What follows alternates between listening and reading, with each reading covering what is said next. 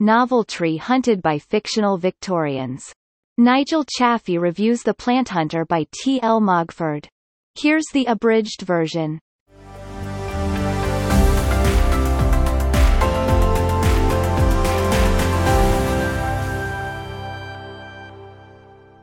I don't really read novels.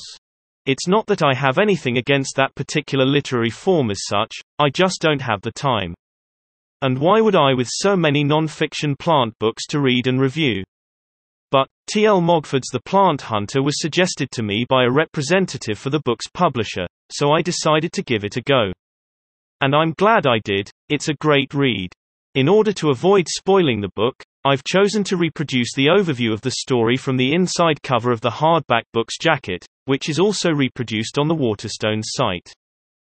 1867, Kings Road, Chelsea, is a sea of plant nurseries, catering to the Victorian obsession with rare and exotic flora. But each of the glossy emporiums is fueled by the dangerous world of the plant hunters, Daring adventurers sent into uncharted lands in search of untold wonders to grace England's finest gardens. Harry Compton is as far from a plant hunter as one could imagine, a salesman plucked from the obscurity of the nursery growing fields to become the face that sold a thousand plants. But one small act of kindness sees him inherit a precious gift a specimen of a fabled tree last heard of in the travels of Marco Polo, and a map.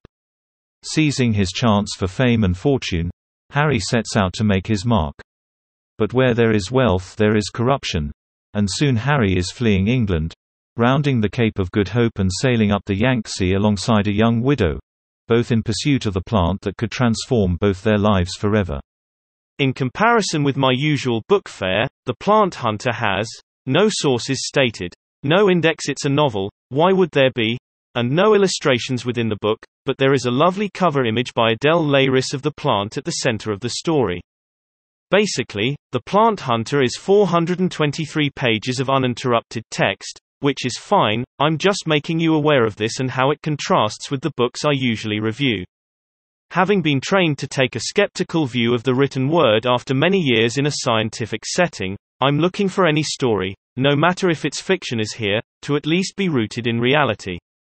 So, I'd like to believe that there is sufficient truth in at least some of the plant hunter that will help me accept the more clearly fictional aspects of the tale.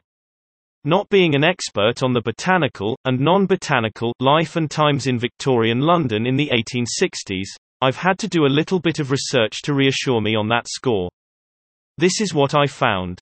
The scene setting for horticultural London in the 1860s seems good. As stated by Mogford, there were lots of nurseries along the King's Road, including the named Royal Exotic Nursery of one Mr. Veitch. Stovehouses, which are essentially botanical hothouses, did exist in 1867 and not just in stately homes such as Joseph Paxton's famous one at Chatsworth.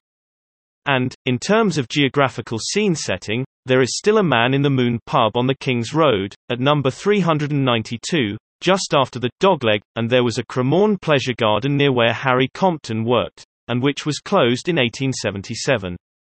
More globally, the Chinese city of Shanghai does indeed appear to have been called the Whore of the Orient. But, whether it was actually called Whore of Asia as used by Mogford on page 86 has been questioned. Both name-checked, Marco Polo, and Empress Dowager Cixi are genuine figures from history. And China's self-strengthening movement did exist. The trials, tribulations, travels, and travails of the plant hunting experienced by Harry, Clarissa, the young widow, who shares his journey, and so on that are at the heart of the book are credible in light of the exploits of 19th-century plant hunter extraordinaire David Douglas and Robert Fortune that are mentioned by Mogford. One of the true stars of the book was the Wardian case, with at least 30 mentions throughout the text, which was used by plant hunters of the time to transport their precious plant passengers to England.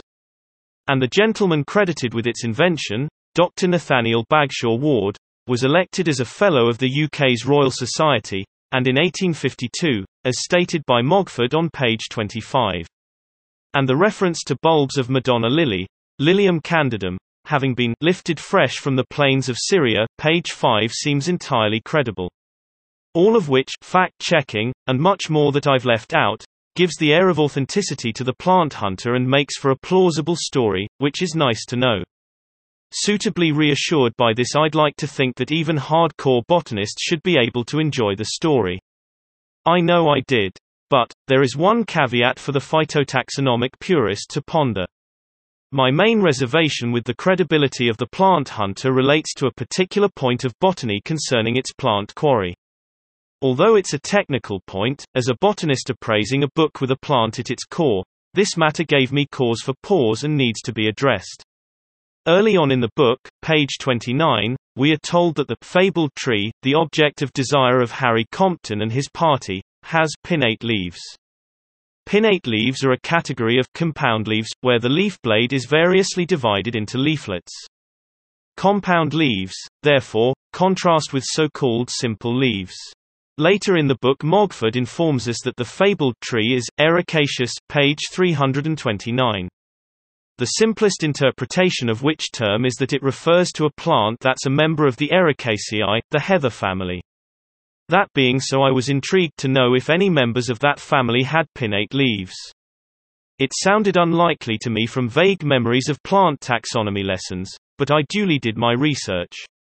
The outcome of which was that all sources I found stated that leaves of the Ericaceae are simple, definitely not pinnate.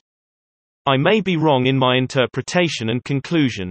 In which case I look forward to reading comments to this blog item correcting me on that. Others may say that I'm being unduly pernickety, or overly nitpicky. The Plant Hunter is not a botanical textbook, it's a novel, so one should just go with the flow.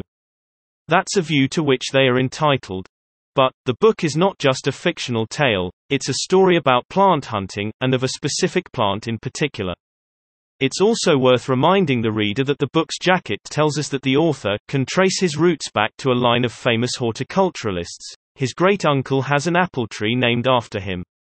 Clearly, we are being encouraged to acknowledge that Mogford has a botanical pedigree, and the plant hunter can therefore be judged on that basis. Yes. I found The Plant Hunter to be a tale that was both engaging and convincing. It was very easy to read, and be swept along by the action, and contained some lovely phrasing. The face of a man whose life had been made by his wife, and ruined by her death, page 73. Harry still found himself questioning the morality of a trade that had required a war to render it legal, page 148. It made for a most pleasant change from wading through more serious, sober, scientific academic botanical texts. Maybe the ultimate question is, could I see The Plant Hunter being made into a movie? My answer would be a definite yes.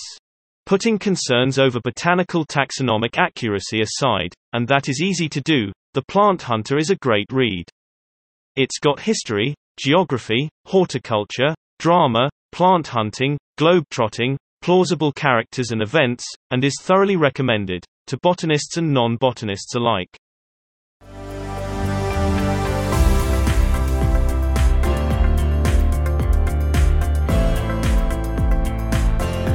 That was the audio version of a blog post on Botany One, available at www.botany.one. Botany One is the weblog of the Annals of Botany Company, a charity set up to promote the study of plants.